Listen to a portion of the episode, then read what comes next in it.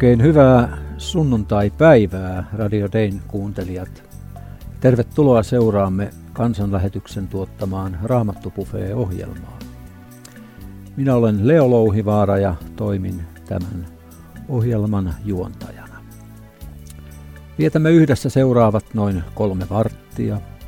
Kuulemme Raamattu-Buffeessa tämän sunnuntain kirkkovuoden mukaisen raamatun tekstin, alustuksen siitä sekä käymme vielä aiheesta keskustelua. Välillä kuuntelemme musiikkia. Raamattu Buffeen tarjoaa tänäänkin sinulle kansanlähetys, joka on yksi kirkon herätysliikkeistä ja kirkon virallinen lähetysjärjestö.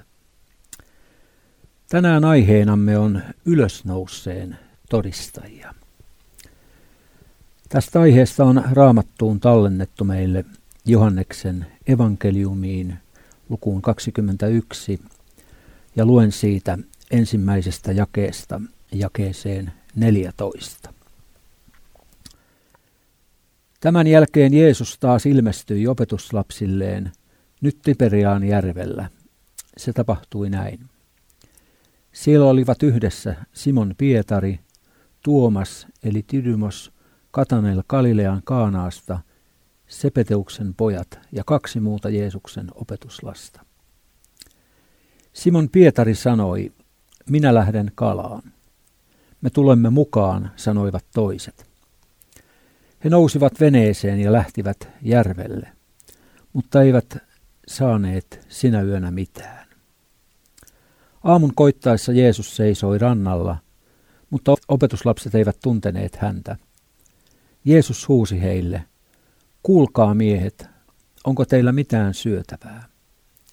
Ei ole, he vastasivat. Jeesus sanoi, heittäkää verkko veneen oikealle puolelle, niin saatte. He heittivät verkon ja kalaa tuli niin paljon, etteivät he jaksaneet vetää verkkoa ylös. Silloin se opetuslapsi, joka oli Jeesukselle rakkain, sanoi Pietarille, se on Herra. Kun Simon Pietari kuuli, että se oli Herra, hän kietaisi ylleen viittansa, jonka oli riisunut, ja hyppäsi veteen. Muut opetuslapset tulivat veneellä ja vetivät kalojen täyttämää verkkoa perässään. Sillä rantaan ei ollut paljonkaan matkaa, vain parisataa kyynärää. Rannalle noustessaan opetuslapset näkivät, että siellä oli hiilloksella paistumassa kalaa, sekä leipää. Jeesus sanoi heille, tuokaa tänne niitä kaloja, joita äsken saitte. Simon Pietari meni veneeseen ja veti verkon maihin. Se oli täynnä isoja kaloja, mutta vaikka kaloja oli paljon, kaikkiaan 153, verkko ei revennyt. Jeesus sanoi, tulkaa syömään. Kukaan opetuslapsista ei rohjennut kysyä, kuka sinä olet, sillä he tiesivät, että se oli Herra. Jeesus tuli, otti leivän ja antoi heille, samoin hän antoi kalaa. Tämä oli jo kolmas kerta, kun Jeesus kuolleista noustuaan ilmestyi opetuslapsiin.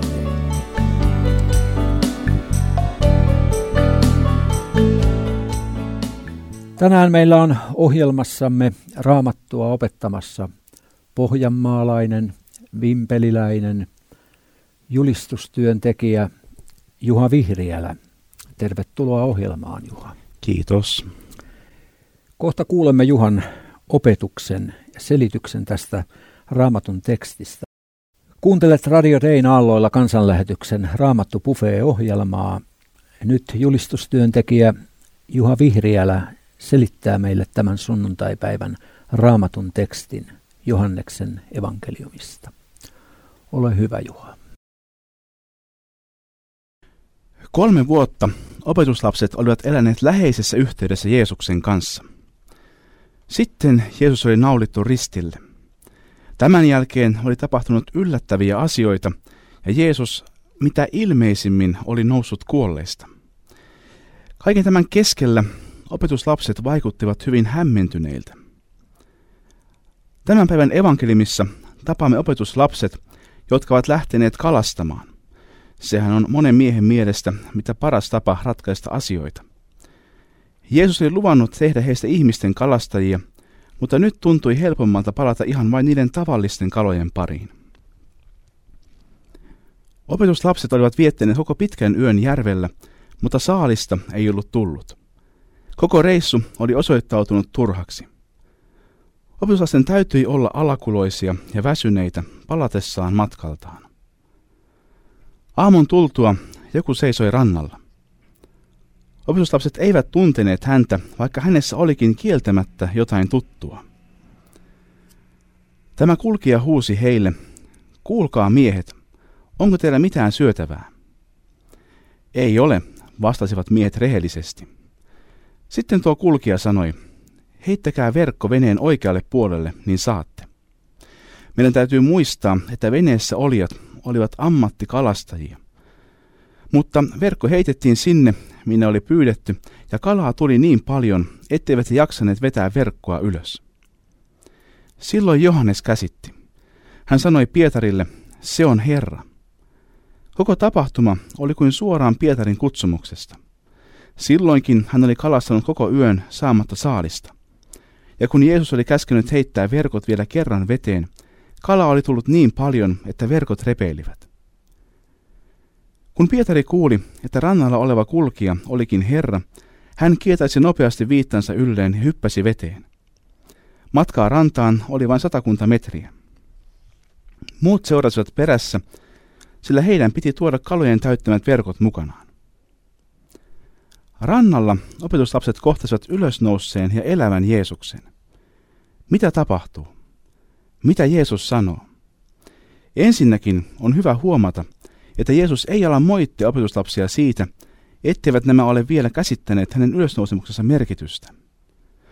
Olisihan hän voinut sanoa tiukkaan sävyyn, enkös minä sanonut, mitä tulee tapahtumaan. Miksi ette muistaneet, että he käsittäneet opetuksiani? Mutta ei. Jeesus paistaa hilloksella leipää ja kalaa. Jeesus sanoo, tulkaa syömään. Opetuslapset olivat tehneet yön töitä ja heillä oli varmasti nälkä. Kuoleman voittanut, ylös noussut Kristus otti todesta opetuslasten tarpeen. Hän valmisti seuraajilleen aterian. Pian opetuslapset saivat keskustella mestarinsa kanssa, mutta nyt oli ruuan aika. Jeesus kohtasi opetuslapsensa kokonaisvaltaisesti. Hän antaa heille aikaa. Kunnian kuninkaalla ei ole kiire. Miten usein meillä hänen seuraajillaan on liian kiire? Yleensä ottaen on varmasti aina tappio Jumalan valtakunnalle, jos asiat menevät ihmisten edelle. Tässäkin suhteessa Jeesus on meille hyvä esimerkki. Joskus saattaa olla parempi esimerkiksi tehdä naapurilleen paistaa leipää ja kalaa, kuin suoraan kertoa hänelle Jeesuksesta. Mutta sen kertomisen aika tulee myöhemmin. Ajan antaminen opetuslapsille kannatti. He rohkaistuivat ylösnouseen Herransa kohtaamisesta. Ja kun he vielä täyttyivät pyhällä hengellä, heistä tuli rohkeita ylösnouseen todistajia. Pietari on yksi esimerkki tästä. Jeesus todella nousi kuolleista. Kaikki todistusaineisto viittaa tähän, vahvistaa sen ja alleviivaa tätä tosiasiaa. Tässä ei ole pienintäkään epäilystä. Mikään muu ei selitä sitä, miten hämmentyneistä ja lannistuneista opetuslapsista tuli rohkeita Kristuksen todistajia. He olivat valmiita jopa kuolemaan uskonsa tähden. Millaisissa koettelemuksissa sinä olet kohdannut ylösnouseen Kristuksen? Joku on saattanut kohdata hänet keskellä aviokriisiä, kenties konkurssin partaalla tai lasten kasvatusongelmissa, tai ihan vain silloin, kun synti ja syyllisyys on painanut omalla tunnolla ja vienyt elämän aivan kuilun partaalle saakka. Ja silloin vapahtaja ilmestyi. Sait kuulla Jeesuksesta, joka on tullut sinua varten. Ehkä odotat juuri tänään, että saisit kokea vapahtajan apua, hänen läheisyyttään ja voimaansa omissa koettelemuksissasi ja kiusauksissasi. Herra näkee ja tuntee sinut. Sinä et jää ilman apua. Apostolien tekojen luvussa kolme kerrotaan, miten Pietari Jeesuksen nimessä paransi ramman miehen. Kun ihmiset saapuivat hämmästelemään tapahtunutta, Pietari puhui heille seuraavasti.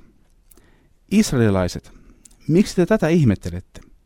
Miksi te tuijotatte meitä aivan kuin me omalla voimallamme tai hurskaudellamme olisimme saaneet tämän miehen kävelemään?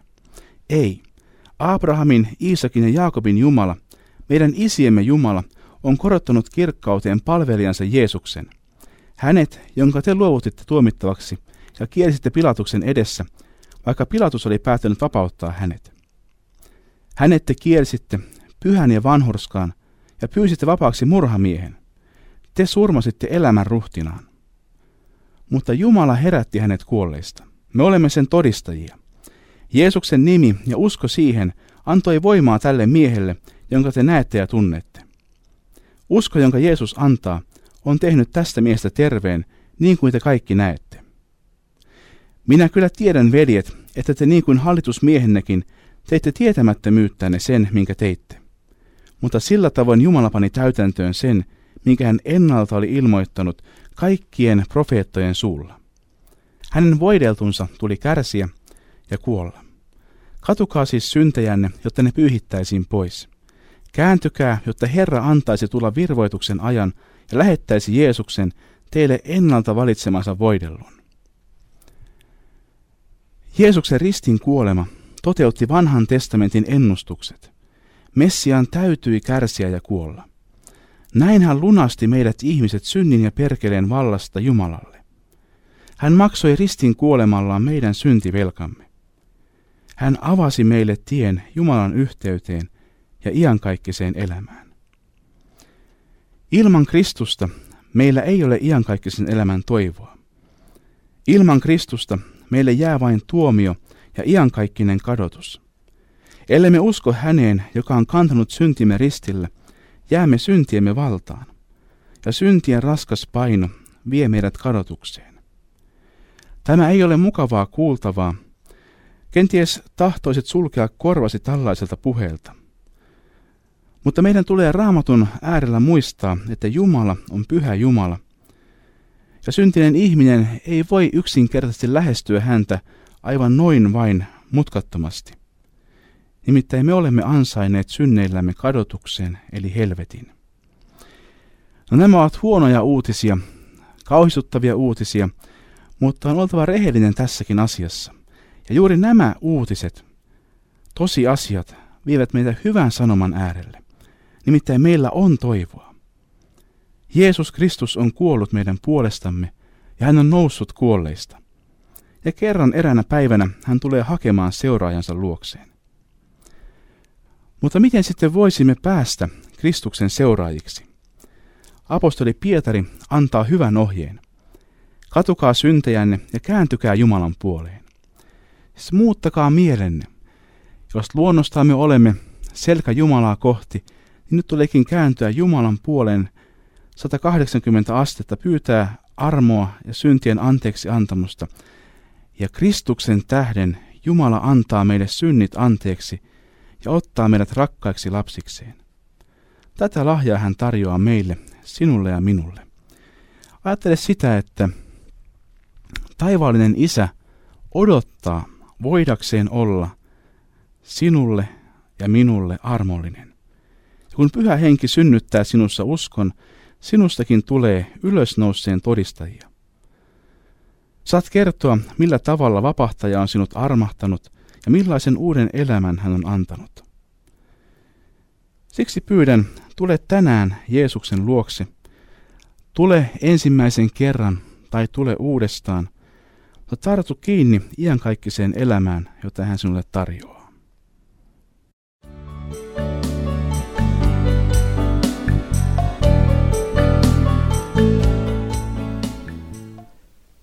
Näin Juha Vihriälä puhui ja opetti meille aiheesta ylösnouseen todistajia.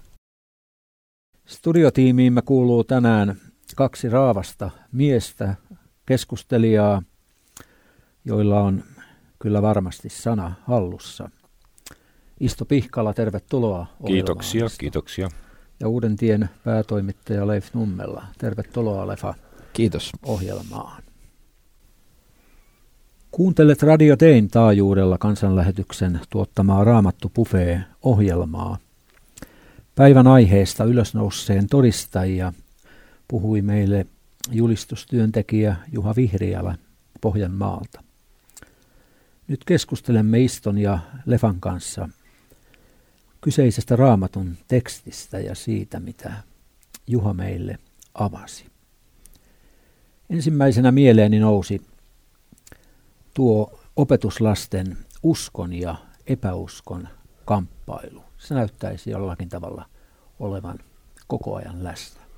Mitä mieltä Isto olet? Joo, kyllä tässä ilman muuta heijastuu siis se tappio vielä ja masennus, joka syntyi siitä, että ne odotukset, joita tässä esimerkiksi kalastajamestari Pietarilla oli, hänet oli tämmöisen suuren kalan saaliin kautta kutsuttu tähän työhön Jeesuksen seuraajaksi ja hänellä oli kova into päällä. Jos me seuraamme Pietarin elämää siinä, niin siellä hänessä oli nämä selotin otteet, hän halusi muuttaa maailmaa ja, ja, ja, ja oli innostunut Jeesuksesta. Sitten on eletty kaikki nämä Pietarin suuret tappiot, Jeesuksen kieltäminen, häpeä, kuolema. Ja sitten tulee se järkevä ajatus, mennään takaisin siihen hommaan, mistä leipä tulee ja eletään normaalia elämää ja lähdettiin kalaan. Tosin siellä yläsalissa oli jo annettu viesti, menkää Galileaan. Ja, ja se, silloin mennään sieltä Jeesuksen kärsimyksen alueelta tänne opetuksen alueelle. Ja se, mitä nyt siellä rannalla rupeaa tapahtumaan, liittyy ihanalla tavalla tähän opetukseen myöskin. Se on jännä sitten, kun ne palaa tähän, juuri niin kuin sanoit Isto, tähän, tähän työhön, niin eivät saaneet mitään. Siis tämä on, tää on mua aina puhutellut tää, tässä tekstissä, joka on useassakin evankeliumissa, että, että ei enää niin kuin elämä antanut mitään. Et, mm. et se, ne oli ammattilaisia, ne osas sen, mutta jotenkin veti koko ajan tyhjää. Et, et sehän on se yksi tapa, millä Jumala kutsuu meitä, että kun on ihan pätevä ihminen ja ammattilainen ja kaikki, mutta sitten, sitten huomaa sen, että vaikka mitä tekisi, vaikka koko yön tekee työtä, niin ei tästä tuu mitään. Ja se, mikä on niin uskomatonta tässä tekstissä, on, että koko ajan ollaan siinä, että, että Herra on ylösnoussut. Jumala on olemassa, hän on nostanut poikansa kuolleista ja Jeesus on vieläpä siellä rannalla, mutta heidän todellisuutensa on vaan se, että ei tästä tule mitään. Ja siinä on niin kuin lähellä, se on hirveän lähellä se ratkaisu, se, että, että avautus ihan uusi ikkuna koko elämään, että kohtaisi Jeesuksen, mutta se vaan jotenkin karkaa niiltä ja sitten tulee tämä niin kuin aina raamatussa, että kun Jeesus alkaa puhua ja, ja kysymään yksinkertaisen kysymyksen, kuulkaa miehet, onko teillä mitään syötävää? Mm. Niin siitä se alkaa ihan uusi elämä, kun Jeesus tekee kysymyksen. Että Jumalan sanan voima on tässä tekstissä valtavalla, valtavalla tavalla. Si- siitä ne herää. Joo, mulla muuten on tästä tilanteesta hy- hyvin voimakas henkilökohtainen kokemus. Ja se tapahtuu 70-luvun alkupuolella tai siinä taitteessa tuolla Saksassa Kiilinlahden rannalla.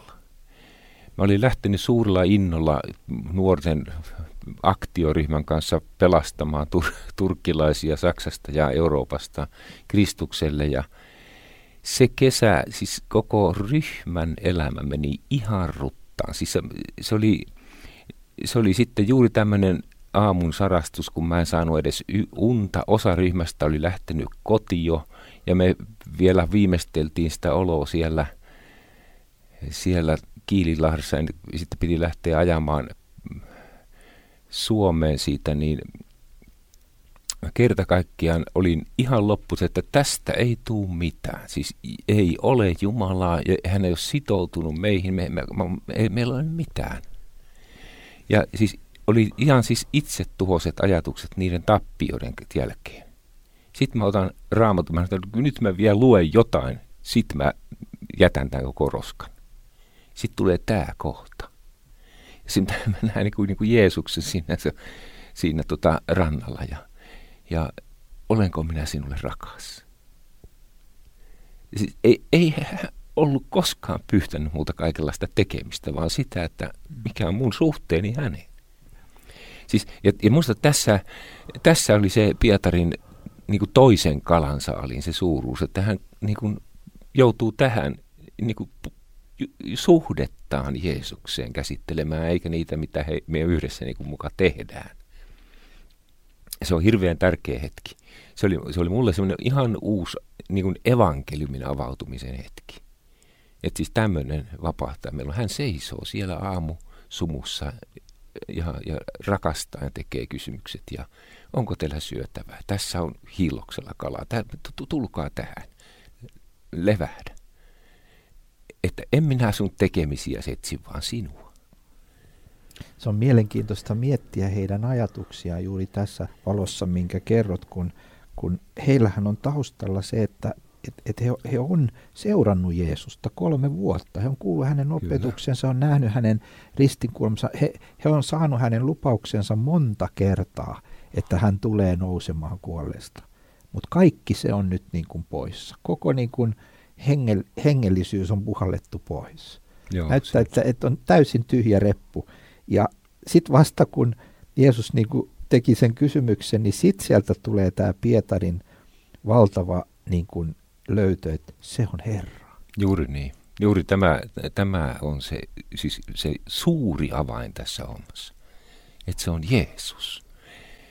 Kun me, siis kun me innostutaan johonkin seuraan, me mennään sen mukana ja juostaan itsemme vaikka kuinka väsyksiin saadaksemme olla tässä porukassa, mutta sitten meiltä katuu se, että kuka, kuka, on se, kuka on se ydinkysymys. Se on Jeesus, suhde, henkilökohtainen suhde tähän vapahtajaan.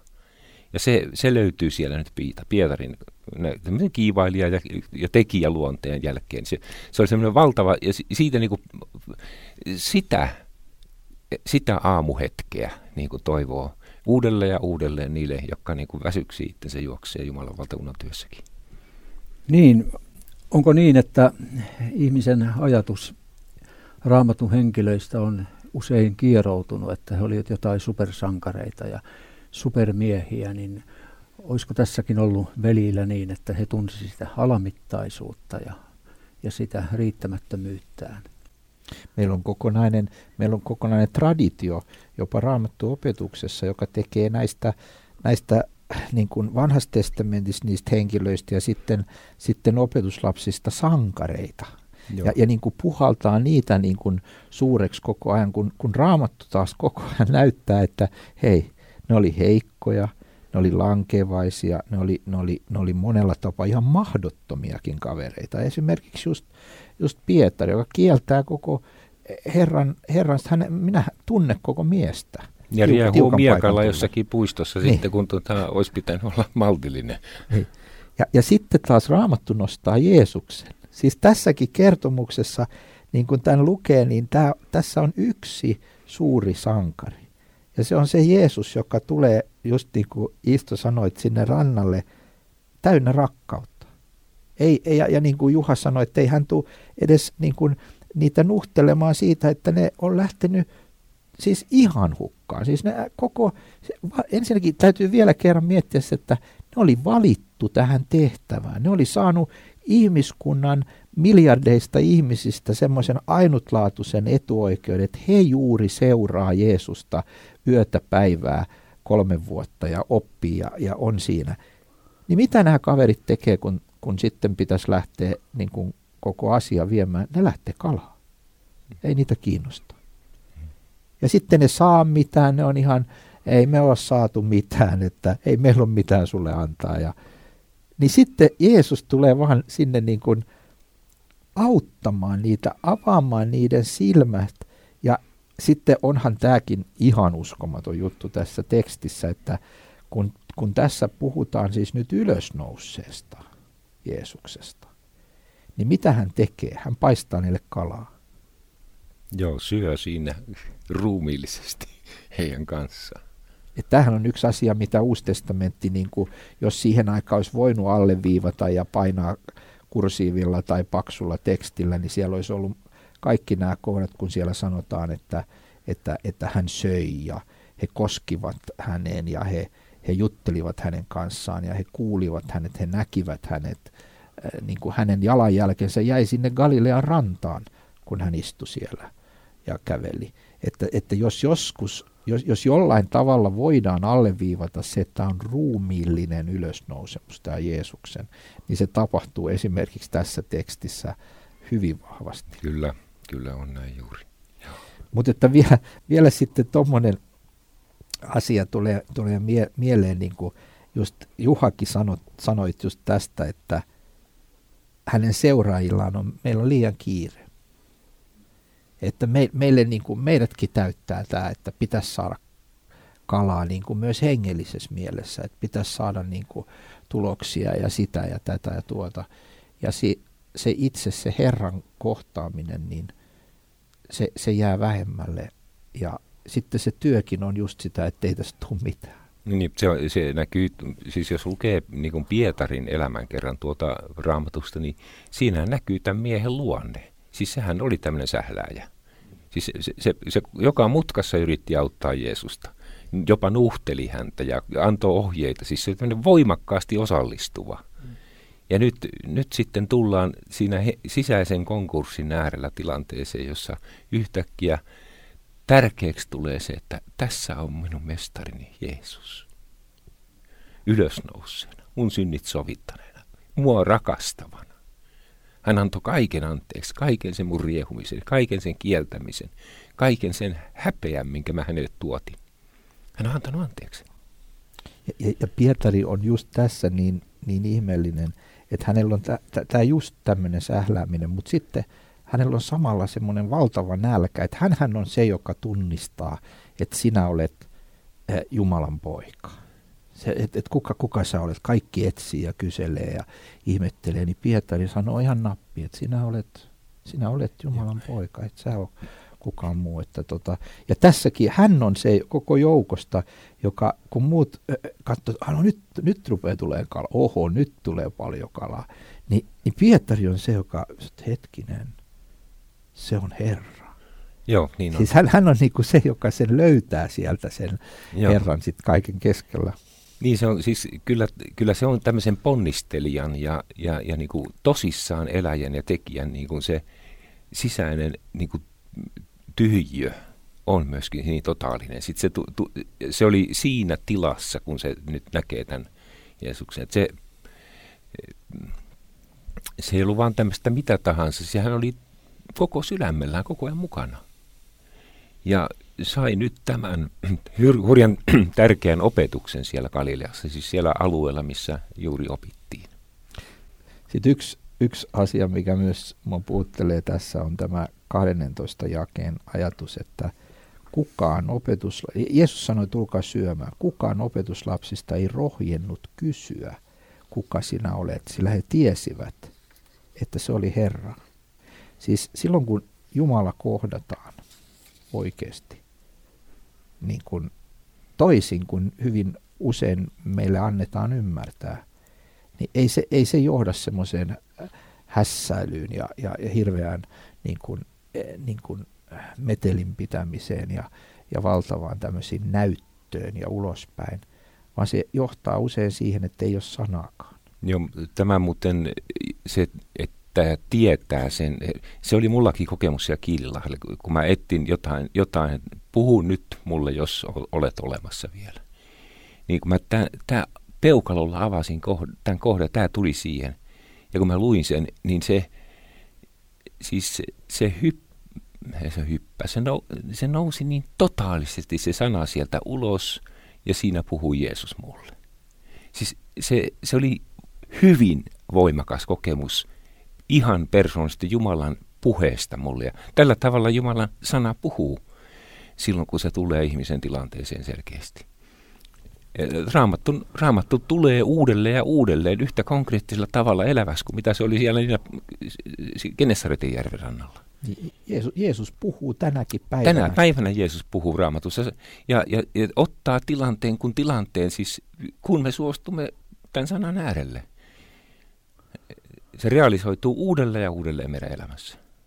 Ja onko näin, että tekstinkin kautta saadaan ymmärtää, että minkälaisella lempeydellä ja rakkaudella koko ajan vapahtaja toimii. Si- siis tämä on ihan ihmeellinen, niin kuin Juha heti alussa sanoi tuossa, että eihän tässä ole eihän tässä ole minkäänlaista nuhdetta missään vaiheessa, vaikka olisi ollut erittäin paljon syytä, niin kuin todettiin, että kaverit on lähtenyt kokonaan lipettiin koko siitä hommasta. Ja, ja, ja tota, niin ei Jeesus tule nyt heitä nuhtelemaan, vaan hän tulee, hän ensinnäkin huolehtii hän fyysisestä nälästään tässä ja, ja Jeesus tuli, otti leivän, antoi heille, samoin hän antoi kalaa. Jeesus palvelee, siis tässä on, tässä on myös se niin kuin melkein tekisi mieli sanoa yliluonnollisuus tässä tekstissä, että et, et Jeesus, jonka nyt pitäisi olla ihailun ja kaiken kohteena, taas hän palvelee. Muun muassa nämä 153 kalaa, jolla ne varmasti aamun, aamun valjettua sai ihan jokapäiväisen taloutensakin kuntoon, kun ne möivät sen siellä kalatorilla. Sitten se, se tulee niin konkreettisena tämä tilanne. Että se on elämää.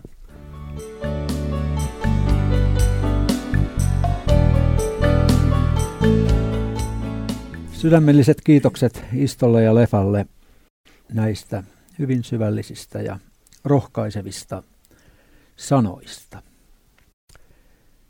Sinä Juha opetit meille tästä raamatun tekstistä ja olet vielä kuunnellut keskusteluamme.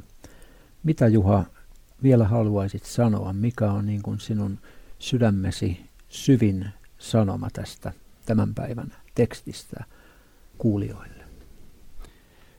Niin, ajattelen kyllä, että ollaan tässä ihan niin kuin keskeisten asioiden äärellä, siis aivan, aivan sen ihan, ihan keskipisteessä, että pääsiäinen Jeesus nousee kuolleista ja, ja sitten tässä ollaan nyt sen tilanteen kohdalla, että puhutaan ylösnouseen todistajista.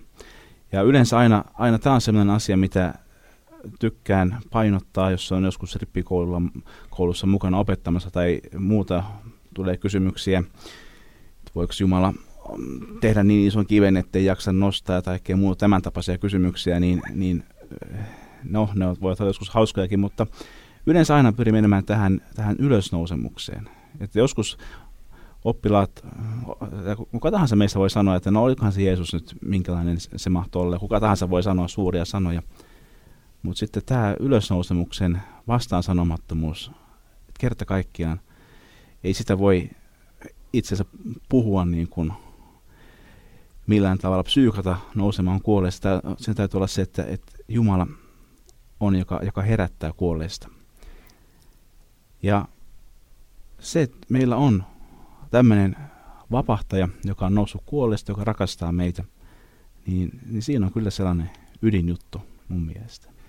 Ja tässä on muuten sekin vielä, että jos tätä ylösnousemusta näin konkreettisesti olisi tapahtunut, niin silloinhan me, meillä olisi Jeesus vain tämmöisenä eettisenä opettajana. Ja hyvin paljonhan hänestä opetetaan juuri tällainen niin kuin eettisenä, esimerkillisenä. Hän on ikään kuin siellä historiassa. Mutta nyt ylösnousseen näillä, näillä, näiden ilmestymisien kautta, kun hän fyysisesti ilmestyy, niin hän ei jääkään vaan sinne historian esimerkiksi, vaan hän on. Ylösnouse uudelleen ja uudelleen kohtaan tällä tavalla ihmisiä. Nyt ei siis ruumillisesti tulle, mutta siis sanansa kautta yhtä realistisesti, u, siis ylösnouseena elävänä vapahtajana ihmisen. Ja tämä on, tämä on se todistus, mitä me jäädään jakamaan. Tämä ylösnoussut elävä, voimallinen Jeesus, joka ei ole vain historian henkilö, vaan elää tänään se on, se on minusta hurjan tärkeä juuri tämä taite tässä koko evankeliumien tekstissä. Niin, näin se on. Ja itseäni kolahti tuo juuri mitä Juha ja Levakin sanoi tästä kiireestä ja kiireen kanssa elämisestä. Itseni olen elänyt oikeastaan läpi elämän kalenterin kautta ja ja sitten jollakin tavalla se pönkittää itsetuntoa, kun on merkintöjä paljon ja saa olla paljon liikkeellä, mutta, mutta kun saisi sisäistää tämän asenteen, että tätä vapahtaja meiltä ei odota, vaan se, että me olisimme hänen seurassaan ja kulkisimme sillä mielenlaadulla, että hänellä on kuitenkin meidänkin työstämme viime kädessä vastuu. Pääsisi vapauteen sellaisesta turhasta rynnimisestä, koska työ on Jumala.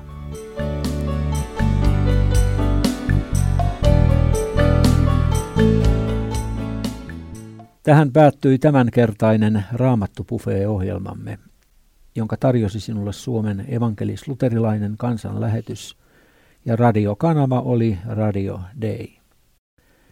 Kiitokset Juhalle puheesta, kiitokset Istolle ja Leifille antoisesta keskustelusta ja mukana olosta.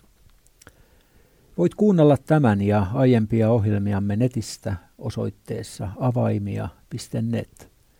Sieltä löytyy puheita ja keskusteluita monista eri aiheista. Siis nettiosoite vielä kerran avaimia.net. Lisää tietoa herätysliikkeemme ja lähetysjärjestömme toiminnasta saat nettisivuiltamme kansanlähetys.fi. Kiitokset sinulle jälleen mukana olosta. Me täältä Raamattupufeen studiosta toivotamme sinulle oikein siunattua sunnuntaipäivän jatkoa.